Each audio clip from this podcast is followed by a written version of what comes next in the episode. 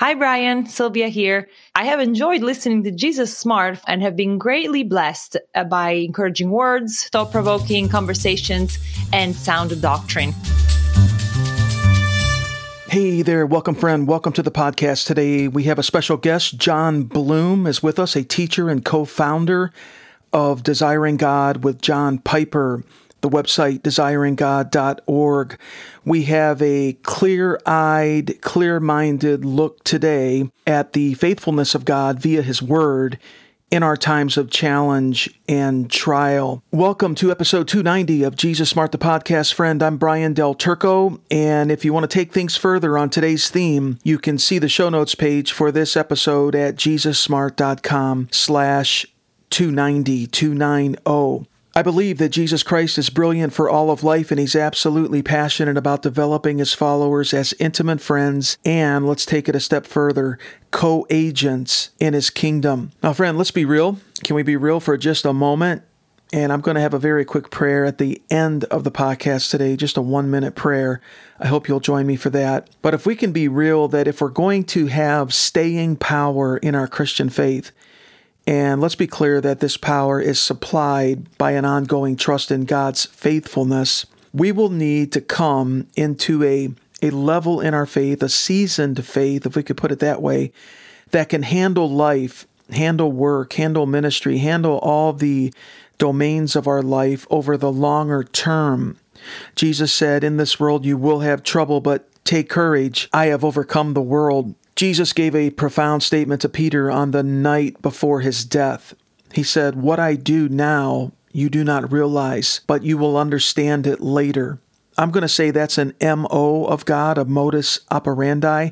God develops our trust in Him. We can actually have peace that goes beyond our limited understanding, even in the face of struggle, trial, and challenges. And so these are some deeper waters. And in this conversation with John Bloom from Desiring God, he equips us, I found this personally very beneficial, to trust the faithfulness of God via His Word. This is a solid value exchange for your time. Here's our conversation. Enjoy and benefit.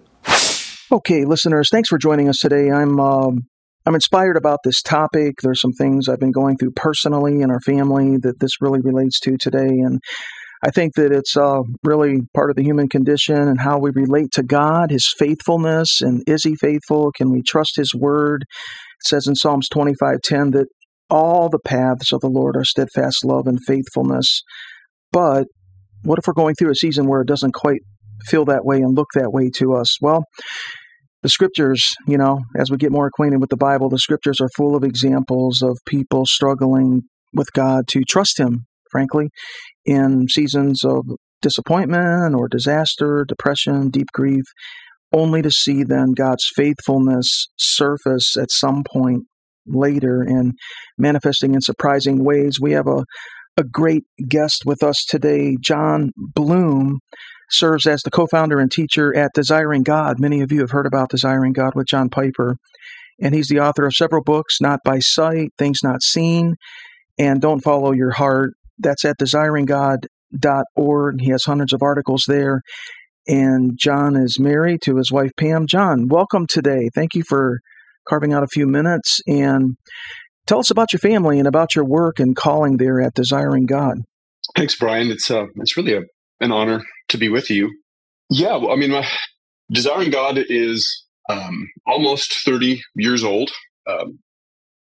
It got started because I became John Piper's first executive assistant back in 1993. So, okay. So this July, it will be 30 years since he and I began a ministry partnership.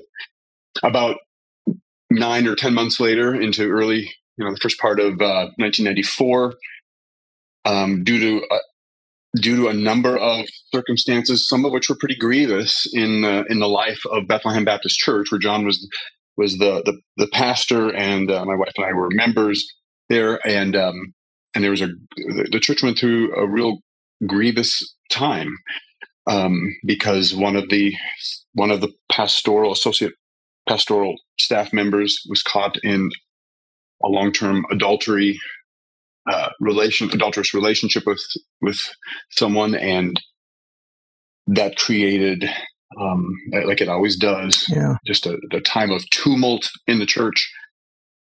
And as a result of that tumult, a number of very precious friends ended up deciding not to remain at Bethlehem.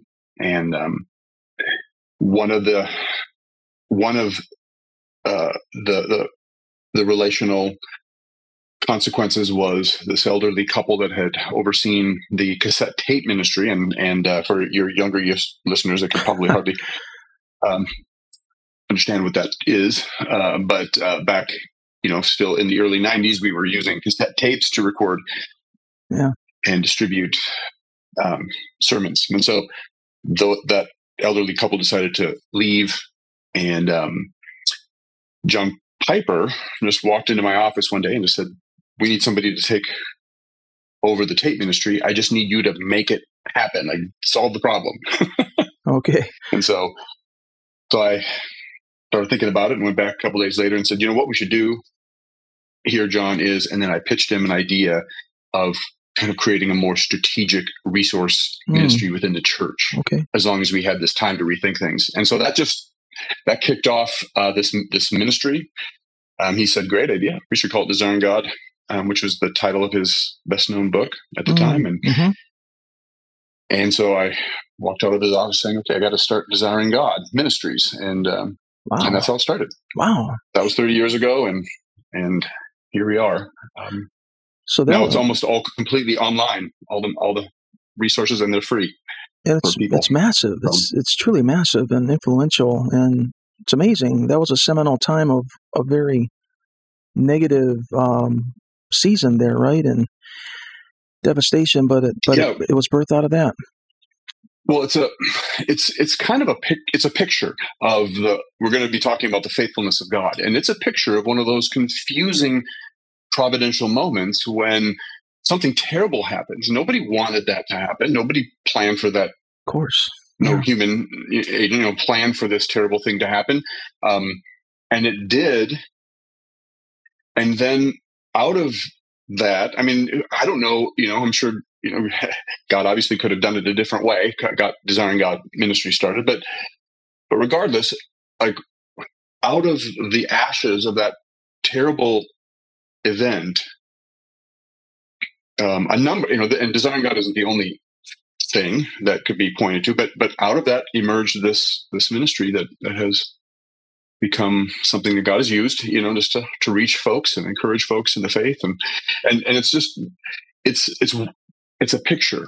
There are things going on. There are things going on in the darker providences of the tragic moments, the grievous moments, the suffering moments where we just go, what good could possibly come out of this? This is ridiculous. Yeah. Why did God let this happen? And it's a picture. God, the faithfulness of God is, when we're talking about the faithfulness of God, we're not, when we say God is good all the time, right? That's a lot of people love to cliche, to make that claim. God is good all the time. And that's a theologically true statement. It's just that it's not a simplistic statement. The goodness of God, the faithfulness of God looks sometimes as it's playing itself out, it can look all wrong. And that's a motif that is laced all the way through Scripture once you start seeing it. And that's the burden of the book, is to help people grasp that dimension of God's faithfulness in particular. I can feel that, and this is going to be good. We're, I was out praying this morning, and something we're going through right now, in fact, that is, we were blindsided by, and it is grievous, it's depressing, it's creating insomnia. In fact, John, I'll be honest with you, I've been looking forward to my talk with you, but this morning I told my wife, I said, I think I'm going to have to ask to reschedule. I just don't know if I am up to this today, but I felt challenged later by it. Nah, Brian, be strong in the Lord and be more professional than that. And actually it may prove to be something that will be quite helpful as we discuss this. Amazing. You're talking about providences. Like, we've heard of the word providence. We understand that. Providences, I've never heard it in that as a plural word like that, but you just mean God's actions, his providential activity in different events and things that we may see or we may not see for a while, right? How he is active and how he is good in that. Yeah, I mean, when God's providence. So it's when we talk about God's sovereignty, right? Mm-hmm. And we can talk about God's providence, and they are obviously related, but they're not synonyms.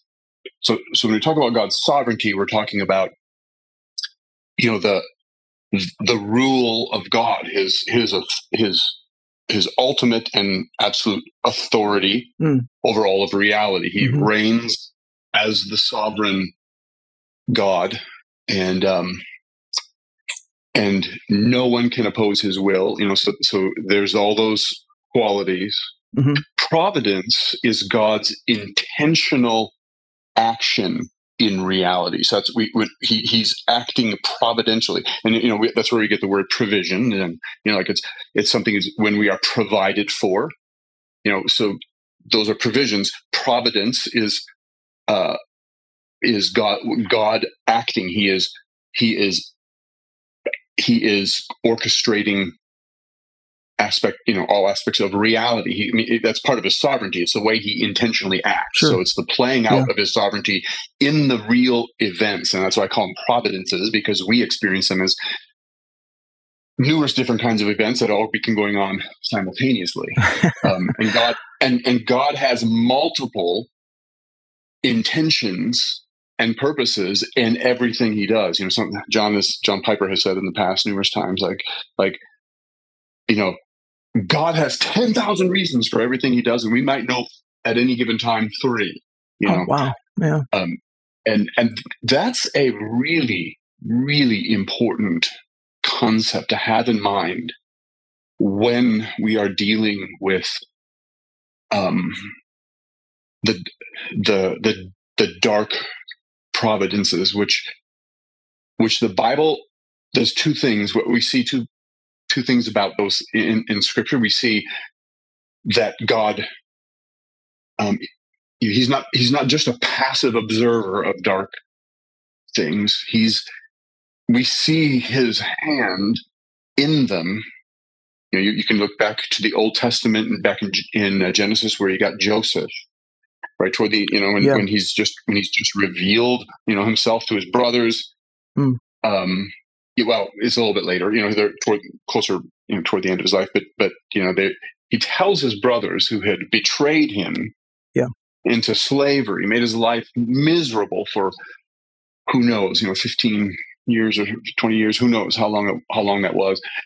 And he says, "You meant it for evil, but God means it for good." Yes. God meant it for good. Amazing. Now, that is a really profound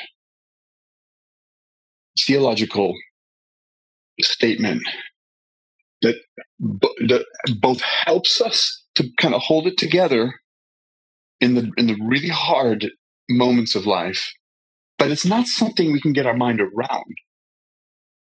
God doesn't expect us to understand how that all works. What it's meant to do is to help us trust him. Trust that he will not act unfaithfully toward us, even when it looks like he may be. Does that make sense? Yeah. Like at this point in time, it's an incident, it's a season, it's an experience that we're going through. And of course, our point of view is always much lower than God's point of view, isn't it? And that's where the trust and the faithfulness, I guess, comes from, right? One of your meditations in your book, by the way, the book is called "True to His Word" by Moody Publishers. Meditations of the faithfulness of God. I think it's when Jesus was washing Peter's feet. Peter's opposing him. Peter's mm-hmm. not in sync with what's happening, you know. And then Jesus says, what I'm doing now, you do not understand, but you will understand it afterward. Right. Yeah. Could you comment on that meditation, that what we may be going through right now, we just have no appreciation for it, or very limited appreciation, but afterward, the afterward is coming. That's right. Yeah, I'd be happy to. So we're talking about John chapter 13, and Jesus is getting his disciples ready for the most disorienting experience that they will ever have. Oh, yeah. And that's his death. They still don't. He's been talking about it, but it's not, because they were working with a particular paradigm in their mind in terms of what who the Messiah was going to be and how it was all going to play out.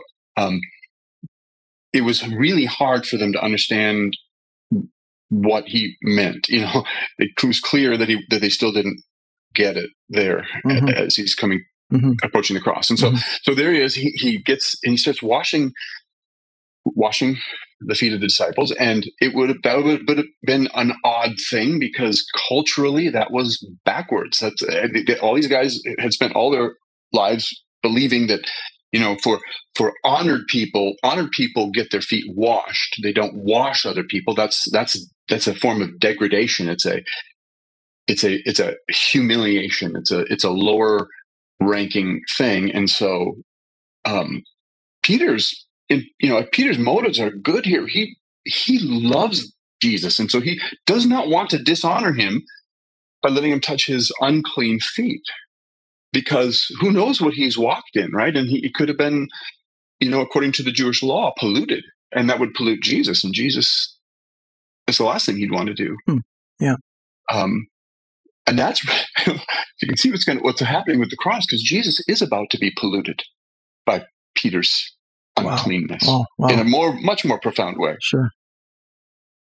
And so Jesus is trying to get Peter ready to understand that. Oh, yeah. And then he says, and so Peter pulls his feet away when Jesus gets him and says, "No, by no means are you going to wash my feet, Lord." And Jesus says, "If I do not wash you, you have no part with me." Now you can see how that relates to the cross.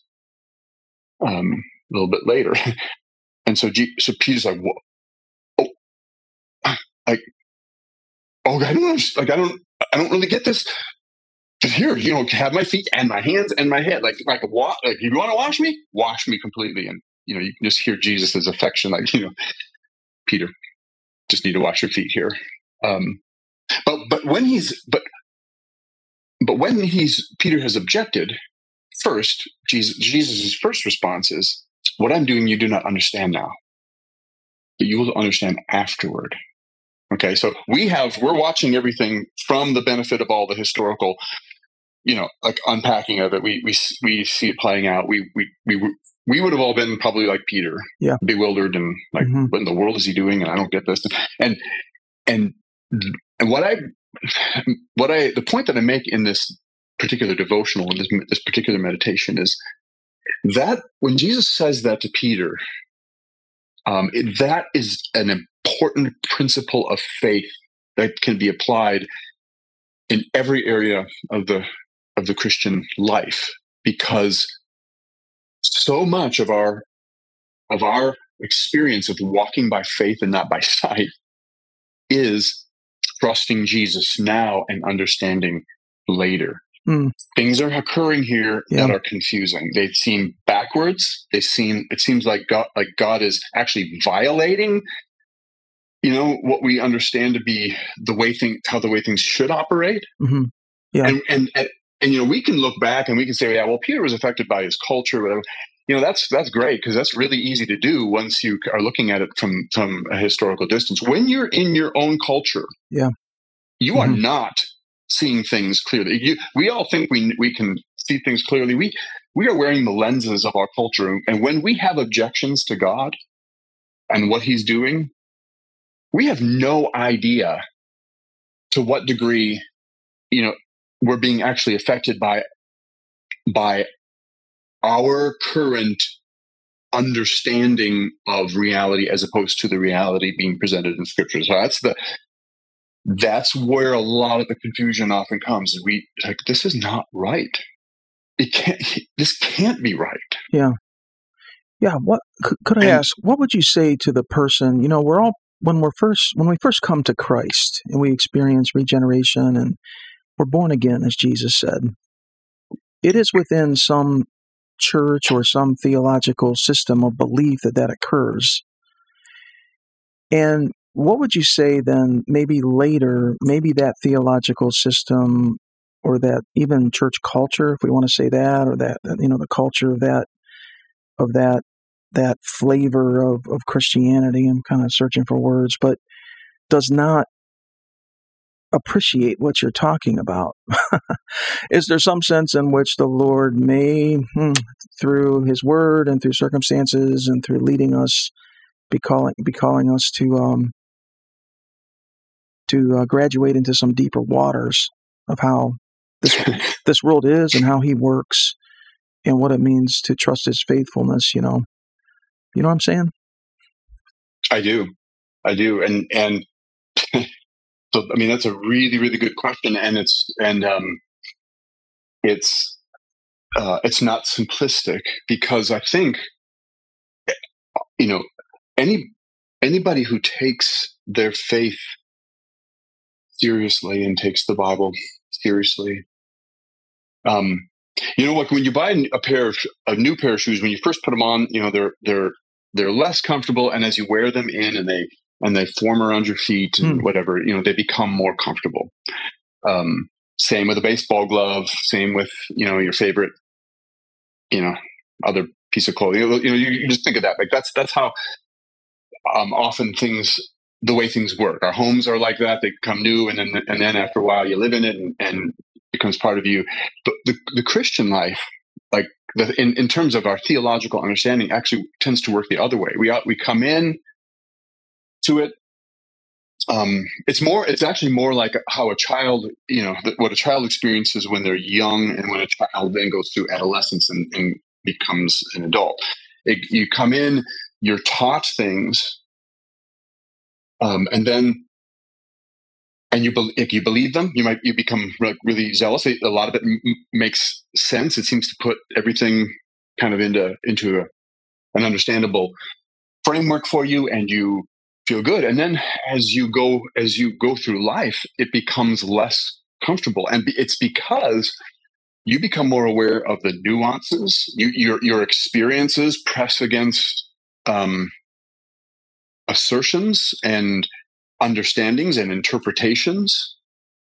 And while Scripture itself is God's authoritative and inerrant Word, no theological system of interpretation of God's Word is infallible and,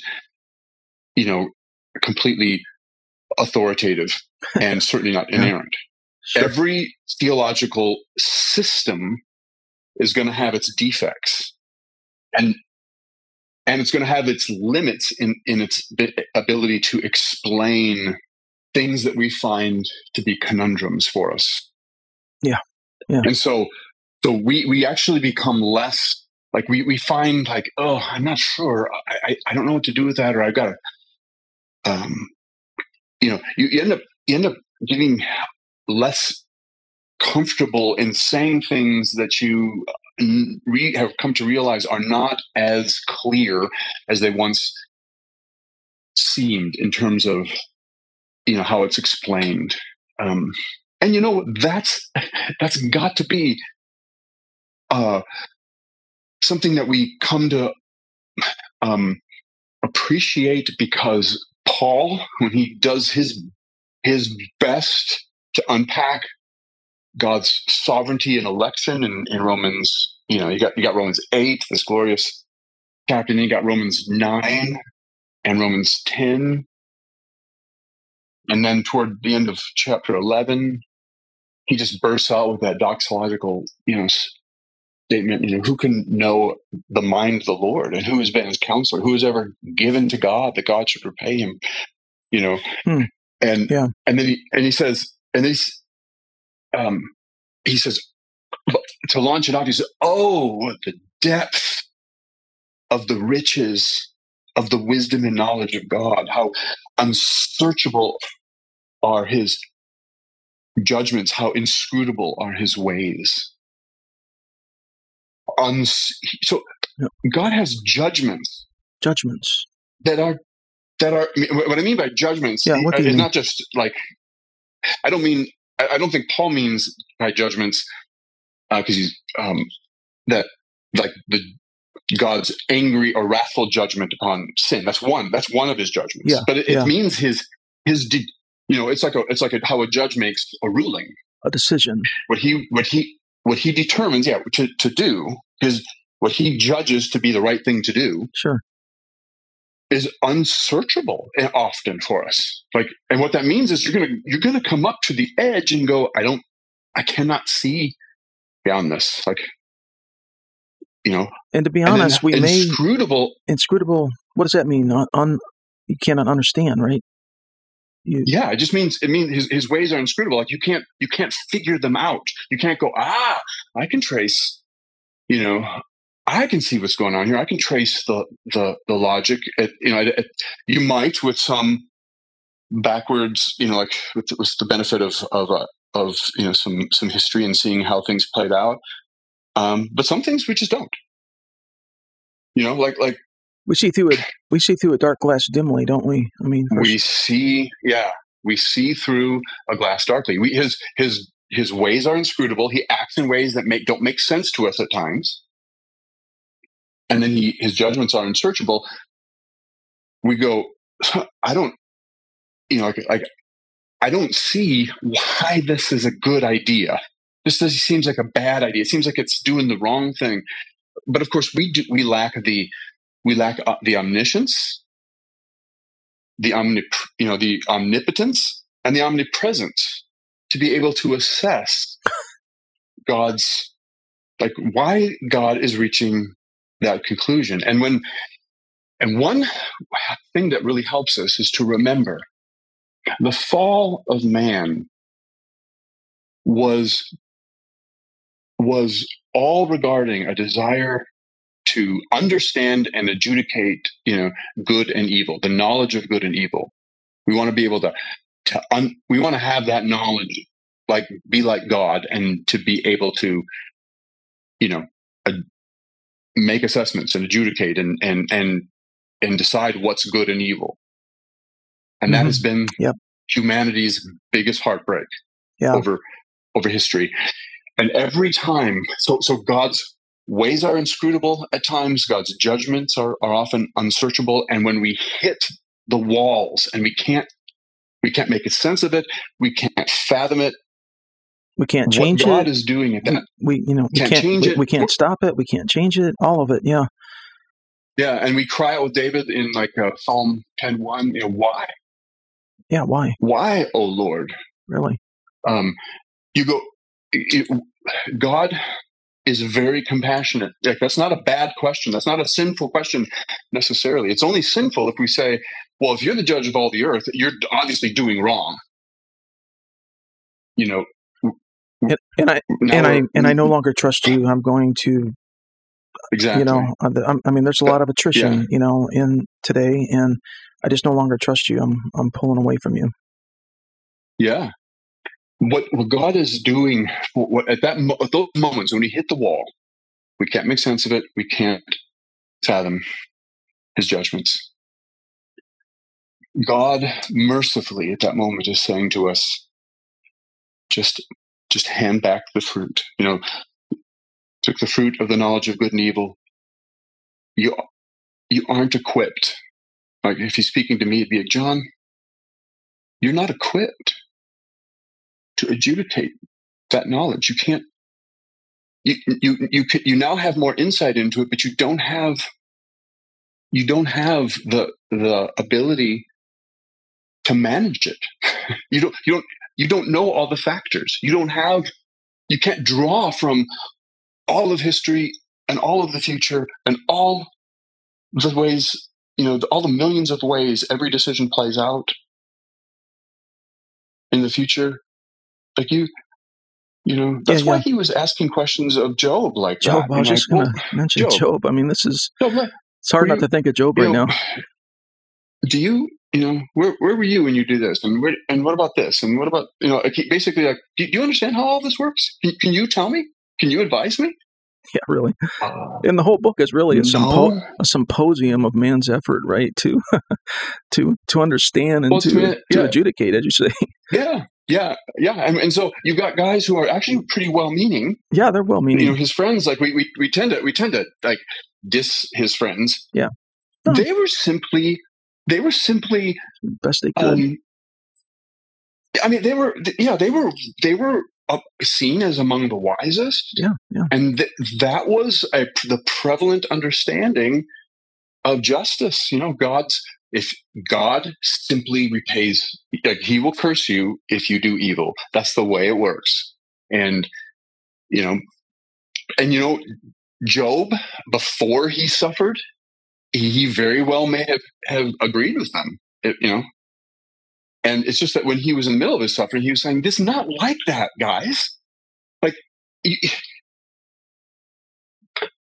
or if it is, I don't know. Like, I can't point to anything that was any different than what was before when he was blessing me. It doesn't make sense. His ways are inscrutable. And they're going, oh, come on. That's not the way God works. He only does this if there's a problem here, if there's an evil. So come on, Job. Yeah. And he's like, no, I'm not going to. And he wasn't being stubborn. It was like, that's just not. I'm sorry, guys. You're not getting it. You're not hitting the. And God says, yep, Job's right. You guys are wrong. But Job, I know you're frustrated with me. Let me just ask you, do you have, he doesn't answer his questions, all his whys and his self, like, I didn't deserve this and all that kind of, he's like, now can you run the universe? Yeah. There really isn't any tight answers at the end that God offers Job, is there? No, it's not. No, it's one of the forms of like, Job, you've got to trust me with the knowledge of good and evil. It's often not, the way things really are is often not how it appears to human beings. We all want to explain it so that we have it clear in our heads. Well.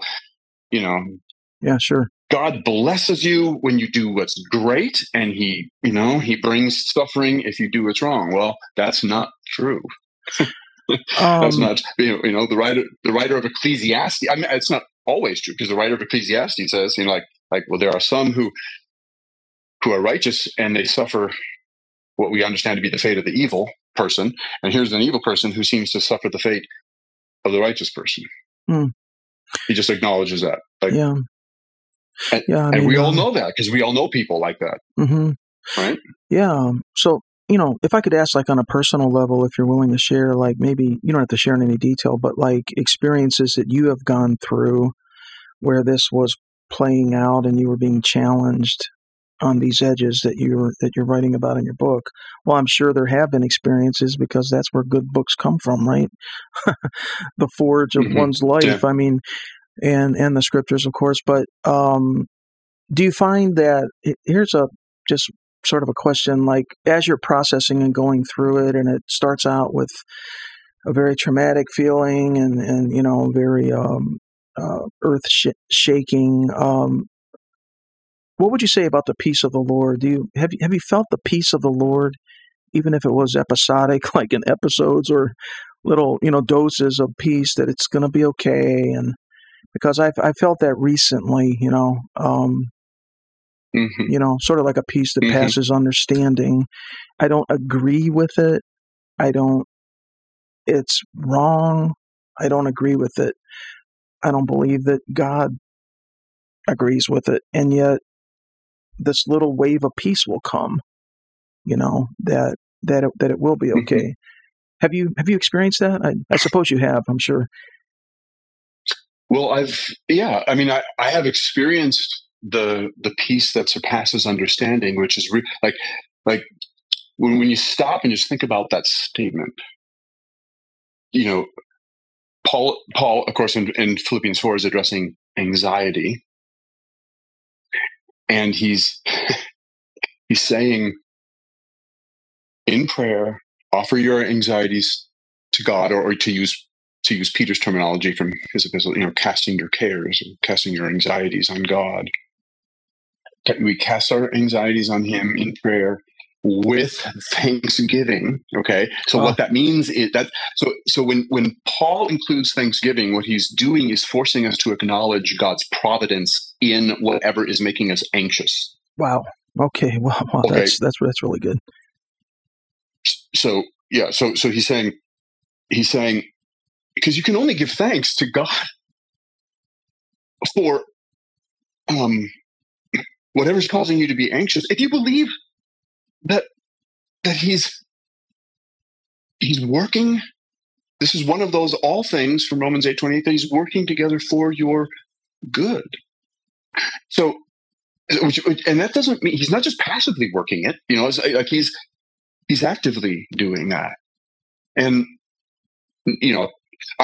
So even if something happens, if I could ask, even if something happens that is like clearly against God's law, if you will, you know, clearly against what is true and good and from God's standards, he's still working in it, you're saying? Well, it's pretty hard to... Now, before I jump into the weeds of it, the really hard experiential, existential nature of that question that all bends us, you know, that bends every one of us to the ground in grief and perplexity at times, we need to say, if God is as sovereign as the Bible paints him to be, and he's working all things after the counsel of his will, as Isaiah says,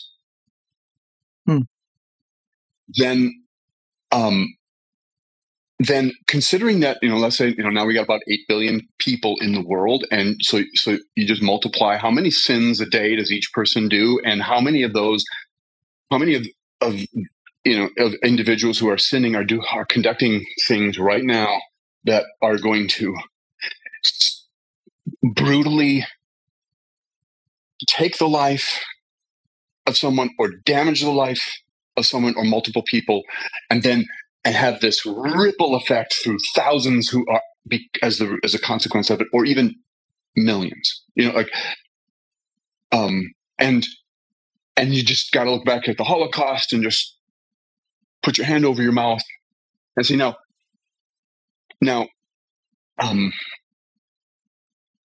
it's pretty hard to make the case that a God who is sovereign and exercises providence, given the exponential, and we're not even talking about the unseen beings that are perpetrating evil that we call the demonic realm. What does providence and sovereignty look like in the world of that much evil and chaos? Intentional, good question. Yeah, and not even natural evil, just by moral agents. You know. Like, evil being perpetrated by moral agents. Yeah. It's incalculable, and it might as well throw yourself. You know,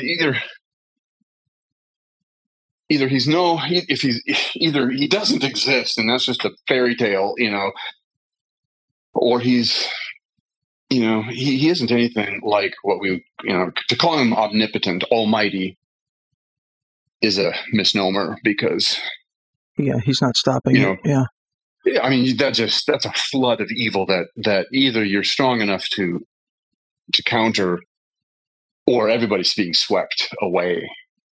So that's like, that's the big kind of meta question, like the meta issue. And if we embrace, you know, the Bible does not paint God like that. He just doesn't. You know, maybe we want him to fit into that because it's a cleaner moral system for us to stomach or to understand, you know, because we can't fathom how a good, righteous person can have providential authority over evil and allow it to happen. And, you know, and when we say allow, the actual providential term for that is decree. Mm-hmm. Okay. So, and God portrays himself through his prophets and apostles and whatever as someone whose decree holds all of reality together. He holds the cosmos together by the word of his power. Yeah. That means the demonic realm included, right? Yeah. So this is, we're talking about a God of substantial sovereignty, whose wisdom to be able to do that, to be that kind of a person with evil. Now, that does not mean that God approves of evil in a moral way. Okay, we're in the weeds. Now, we don't know how it works because we don't have the complexity of being to hold those things in tandem. We experience it because we had both good and evil. I mean, we have good impulses, righteous impulses, loving motives, and we have evil, despicable, depraved impulses and motives. So we actually live that reality, but we can't. But that's like a divided. That's kind of the divided nature that we live with as Christians. You know, regenerated nature with remaining sin in our, you know, in our members. Yeah, still. Yeah, sure. In Lamentations, In Lamentations 3, 21 to 23 is one of your meditations, and you know many will probably recognize this, but this I call to mind. That may be a very interesting phrase right there in this passage. But, and therefore I have hope. The steadfast love of the Lord never ceases. His mercy never comes to an end. They are new every morning. Great is your faithfulness. What's your thought there in that meditation? I suppose it's something that I'm calling to mind, right? That's it. Well, that's a great segue from what we're just talking about, because we're talking about the big problem with God's, like, is he sovereign over these terrible things that we just disagree with? Like, that we go, no. Like, that's not, like, that can't be like a some sort of manifestation of your will, God. It's evil, right? So we go to Lamentations, and I say in the book that verse from Lamentations 3, the steadfast love of the Lord never ceases. His mercies never come to an end. They are new every morning. Great is your faithfulness. That's probably or arguably the most famous statement in the Bible on God's faithfulness. That's where you get the hymn, Great is thy faithfulness. Yeah. And all that kind of stuff. So, but you know what he was talking about? The context? The whole book of Lamentations is one tragic, grievous poem with these threads of hope woven through it, of lament over the destruction of Jerusalem by the Babylonians. Yeah. Wow. When they swept in and they decimated the southern kingdom of Judah at that time. So, and they destroyed Jerusalem, they burnt the temple to the ground, they slaughtered the priests, they raped the women, they killed young and old in the streets, they left their corpses in the streets to just shrivel up like black, you know,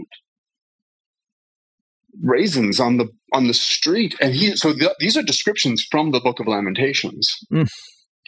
So when we say "Great is thy faithfulness," when we're quoting scripture, it is a right statement, but it is not a light statement or a trivial statement. It's the context wasn't the bountiful, blessed, provision of God, of the most wonderful things. And he wasn't just exalting.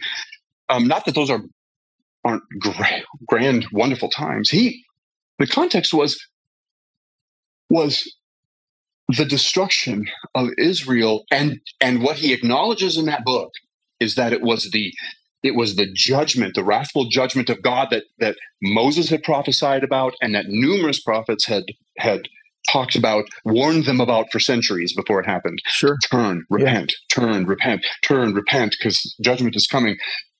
And they didn't. And when it came, it was more horrible. So even in that self-infliction of that, the faithfulness of God is still there to be called upon. When you say self-afflicted, you might say what you mean is consequential, or the nation deserved it. But let's just think about that for a second. Not every victim would have been an unrighteous person. Jeremiah certainly wasn't.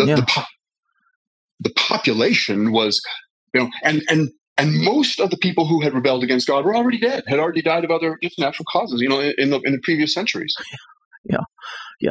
So it was this particular group of people, some of which many of which were still kind of living in rebellion, but not all.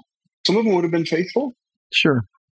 We would be naive, knowing what we do about the way things actually play out in real life, that no unrighteous person was touched. That's not the way it works. The Babylonians came in and they slaughtered. And this writer was just expressing his grief in this, pouring out his grief in this book. And it's beyond his ability to understand. The judgments were beyond his ability to search out. God's ways were inscrutable. He acknowledges that it was God was bringing his justice that he had told him about, but he was describing how it was actually being experienced by him and others in that moment, and it was horrible. And then he acknowledges. So when I say this, I call to mind. So because what he says a couple of verses later is, I have forgotten what happiness is. I'm blanking out. I should have it here, but he says, basically he's saying, my hope has perished. My hope in the Lord, my hope from the Lord has perished. My hope. I don't any longer have any hope. This is beyond. And then he says, but this I call to mind. And what is he calling to mind? He's calling to mind the promises that God has made through the prophets and psalmists that the judgment was not going to be the last word. Right. He would bring again his blessing to Israel. He would not reject them forever. Wasn't it Daniel later who was reading from Jeremiah? Yep. Yeah. About the remnant returning. Yeah. Yep. And so he said, this I call to mind, and therefore I have hope. Because what he was seeing just depleted him of hope. Sure. We're never coming back from this. I don't see us ever coming back from this. Okay. Mm-hmm. And this is no small thing, John, because this is the nation of Israel. This is the messianic line, right? That was promised in Proto-Evangelium, Genesis 3:15. And this is no small matter. no small matter indeed. And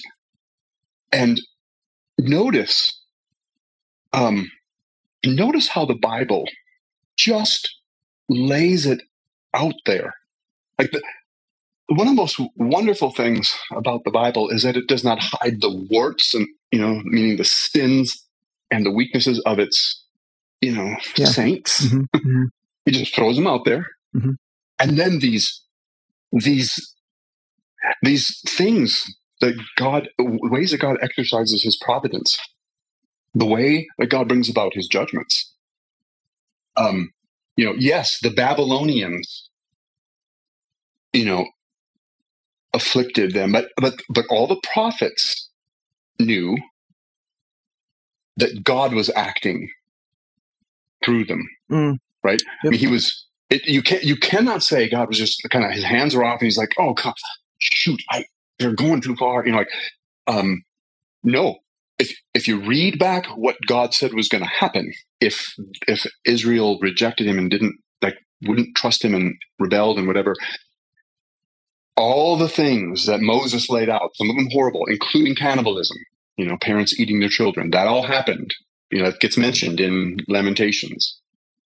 So all those things, like you just can't say, well, you know, you can't, you know, don't lay that at God's feet. You know, it's not his, you know, it was the people's sin and then the Babylonians, like God let it happen, but he's basically saying it's natural consequence. No, that's not how he portrays it. God does not portray himself as completely passive. He's saying, I will bring this about. And he does. Now, it's horrible. And it's his, in that case, his wrathful judgments are unsearchable. Like, really? Really? Yeah. Like, yeah. And I mean, you have things going through your mind. Like, I'm not sure what's burdening you, but so obviously it's something very significant. And I have things in my life or things I've observed, like you have, that I just go, I mean, no systematic theological, you know, explanation captures the existential horror of some things. Evil is dark and more evil than our categories can possibly articulate. And it's hard. It's inappropriate to be entirely dogmatic, isn't it, about our theological systems, if you will. You're saying, well, yeah. I mean, that's you're part saying of this why rises. Job, this rises above it. Yeah, yeah. You know, trying to speak of things too wonderful for us to know. That comes from Job, right? He's like, I got to put my hand over my mouth here because I've been speaking of things too wonderful for me to know. And wonderful, we use wonderful as like, oh, wonderful. You know, wonderful is more like it, anything that makes you wonder, whether it's gloriously beautiful or it's horrifically terrible. Both can leave you bewildered. Sure. Or they are wonderful. And you can speak of both just too tritely. You know, when you say God is good, the goodness of God is so good. We hardly, you know, you get these little tastes in life, and someday, you know, but we can hardly bear. His goodness. I mean, like Moses, let me place you in the cleft of the rock, and I will make you see all my goodness, right, pass before you. But it was like killed him. I suppose it would have. It would have killed him. Yeah, you can't bear it. It's unbearable. His goodness is unbearable. Evil is also unbearable. You know, we can take it to a certain point, and then after that, it's unbearable. Mm. You know, it's not a moral problem for us to go, wow, God's goodness is just beyond. But it feels like a moral problem when you go, the evil is beyond what I can bear, and I've got to at some point just bow and say, oh, God, I can't help but say, why?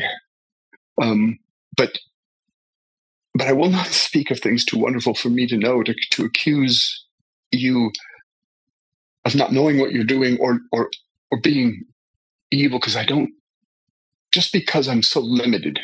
I'm so limited.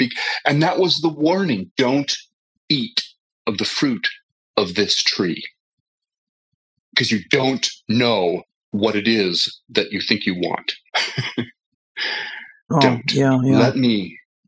Let me arbitrate that. Let me adjudicate that for you. Let me carry that load. You're not strong enough to bear that load. You're not.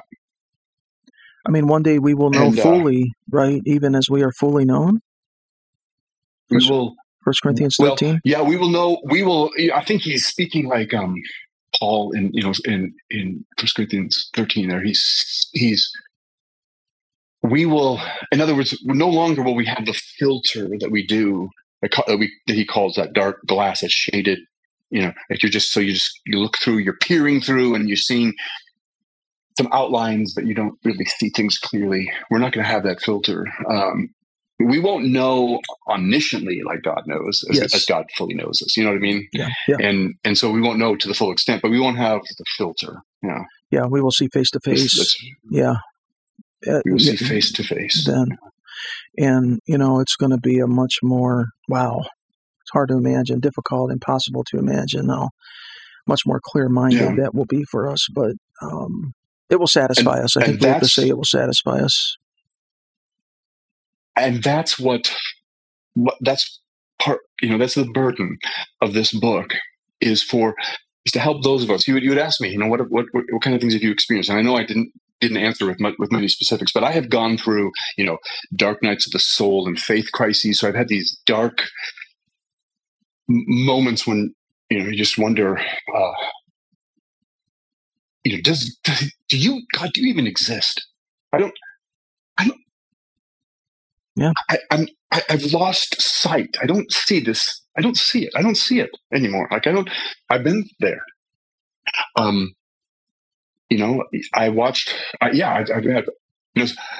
I'm not going to pretend to have suffered some of the terrible things that I'm that you may have, and listeners will have suffered. I didn't go through the trauma of sexual abuse. I haven't gone through,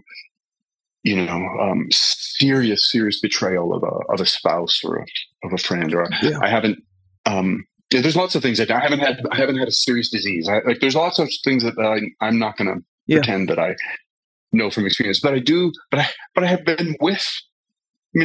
I've been with my suicidal friends, talking them down. I've been with when my sister passed away of a sudden unexpected stroke, my father had suffered mental illness, and it was terrible. It was, and that's a hard thing when you actually experience. You watch somebody you love melt down, and you don't he doesn't have control over his mind, and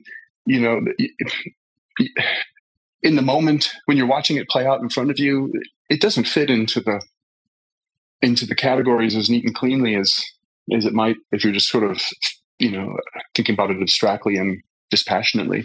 It just you're just watching a life being destroyed and the impact on a family. Mm-hmm. I've watched so tragedies playing out all around, and you can't live in this world, and yet with your eyes open, and not go, God, there. It is, that old Louis Armstrong. It's a wonderful world. It's a wonderful world. It's got its ineffable glories, but man, it has its ineffable horrors and tragedies. And yet the earth is the Lord's, right? The fullness thereof. The earth is now. That's where these things come from. It comes from the wrestling of how do I handle it? How do I see the Bible telling us how to handle it? Like, what does the Bible say? And it says a lot, and so.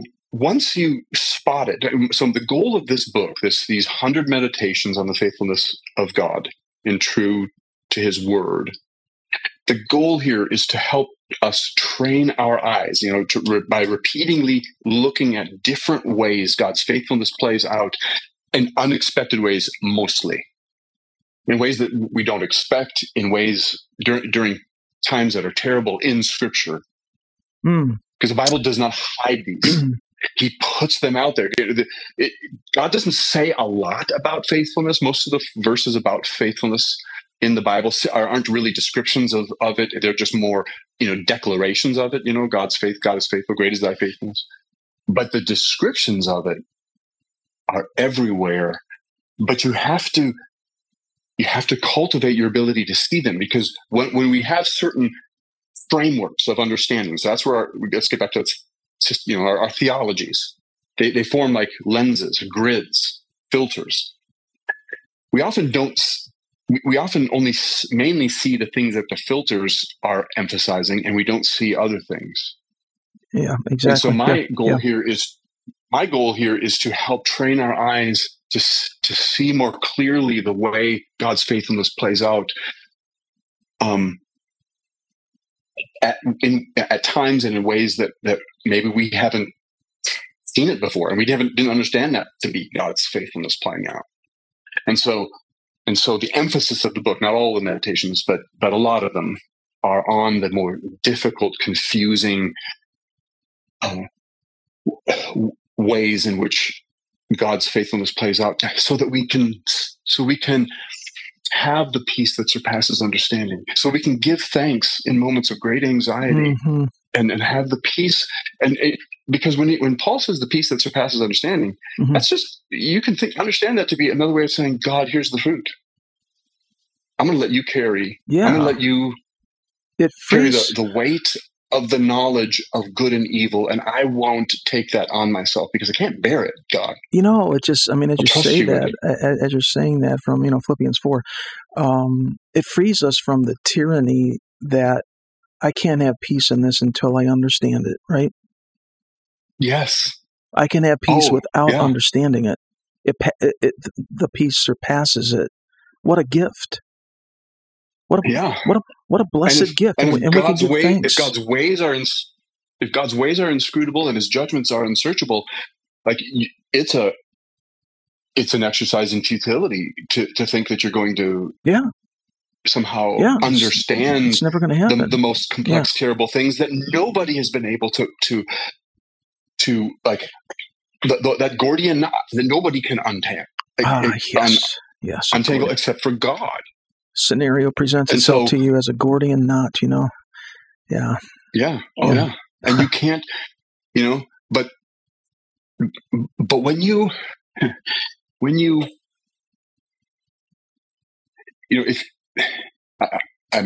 maybe I'm going to end up destroying the the metaphor here, but I'll just attempt it because it's sort of impulsively came to mind. But, if we wield the sword of the Spirit of the Word of God, because what gives us hope, what actually strengthens our faith, is you're holding that metaphorical shield of faith, and you're wielding this sword of the Word of God. The writer of Lamentations says, "This I call to mind, and therefore I have hope." And what he called to mind was specific promises from God's revealed Word that gave him hope. In other words, it means it gave him faith. And he was able to experience peace because he wasn't being nailed by those, flaming darts, kind of like of doubt and accusation and really anger and whatever. Helping. And so, so going back to the Gordian knot, the myth goes that this knot existed in this ancient Grecian town, right? Or not Greece, but anyway, over in that region, the sort of the Near East region, and for centuries it was there, and the prophecy was that whoever came, whoever was able to undo the knot would be the ruler. And the myth goes that Alexander the Great comes in, and he gives a shot at undoing the knot, can't do it, pulls out a sword and cuts through it. And then goes on to conquer, basically all the Near East. So, if the sword is the word, you can cut through your Gordian knots. Not meaning you solve them. You don't solve them because Alexander didn't solve them. He cut them. He destroyed its power. To befuddle everybody by cutting through it. God is able to untie it. Yeah. He doesn't ask us to do it though. He asks us to Here, you can destroy the power of it. You can restore your hope. Revive your hope that has perished. Yeah. Hope.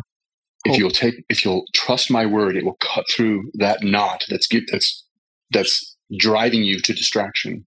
Yes. And you can have the peace. Trust the word that surpasses understanding. You don't need to know how the knot gets untied. Yeah. You just need to know that there's a power stronger than the knot. Power stronger than the knot. And wow, true to his word. I love this. And I've been personally edified here. I want to thank you for writing this, John.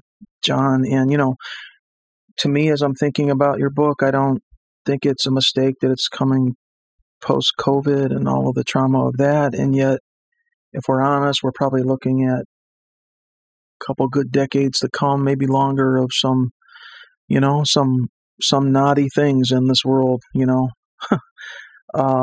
like all of the rest of human history. Right? I mean, you're right. Like all of the rest of human history, we're not, in a sense, we tend to think that we're in peculiar times entirely. We're not entirely special, are we?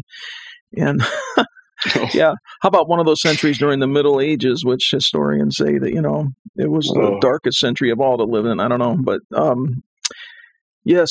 Yeah. Tremendous. Training our eyes, right? I'm thinking of training your eyes. I guess it's Ephesians 1:17, spirit of wisdom and revelation and the knowledge of the Lord, and that the eyes of our understanding would be enlightened.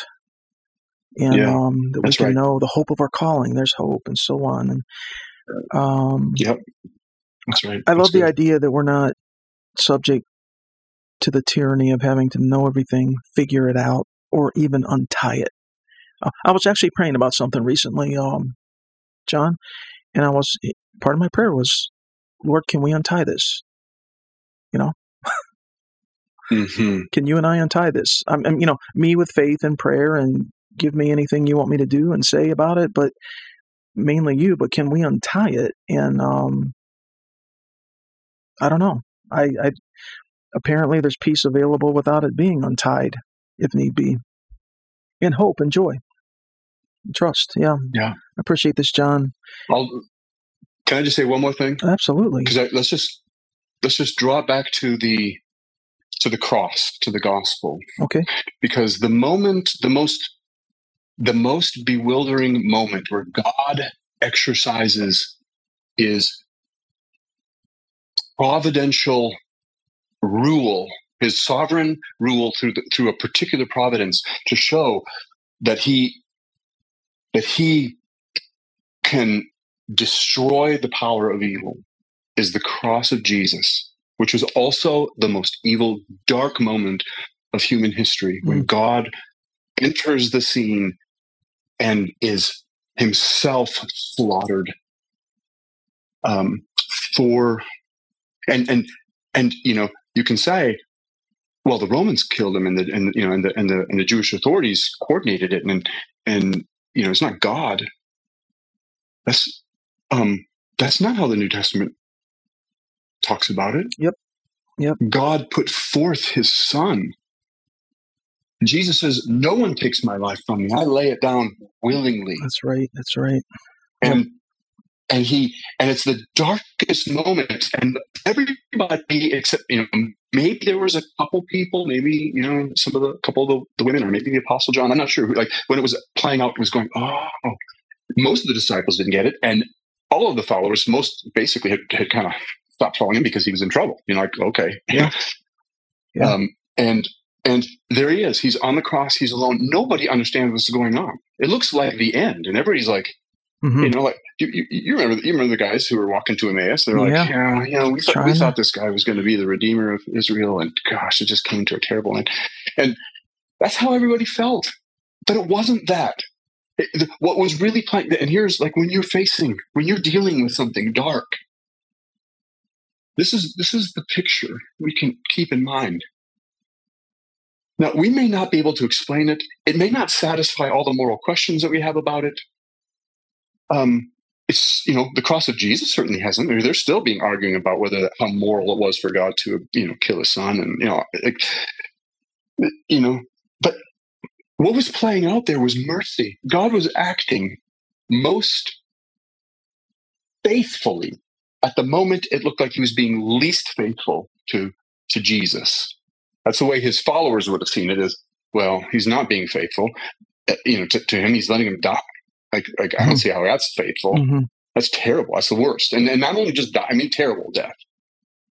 And yet God was acting most faithfully.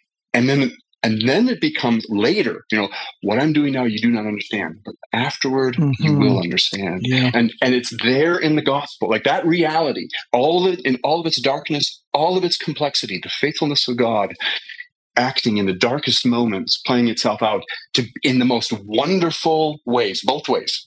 It's wonderful. Mm. The gospel is wonderful in both senses. Mm. Yeah. Ultimately, the light, the darkness does not overcome the light. Ultimately, the gospel brings about joy and peace. And afterward, someday, we will really understand. Yeah. And all our questions will be like, you know, the depths of the riches of your knowledge and your wisdom, oh God. Mm. You know, to you be all the glory. Yeah, amen. I mean, I think you can read a good, solid book like this in a crisis mode, but also read it as preface.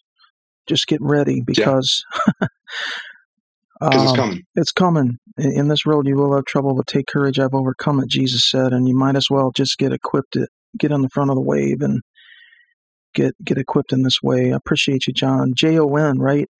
And yeah, right. So desiringgod.org, he has hundreds, maybe thousands of articles there. If you go and search his name, Jon, John Bloom, and True to His Word by Moody Publishers. Thanks for your time, John. Really appreciate it.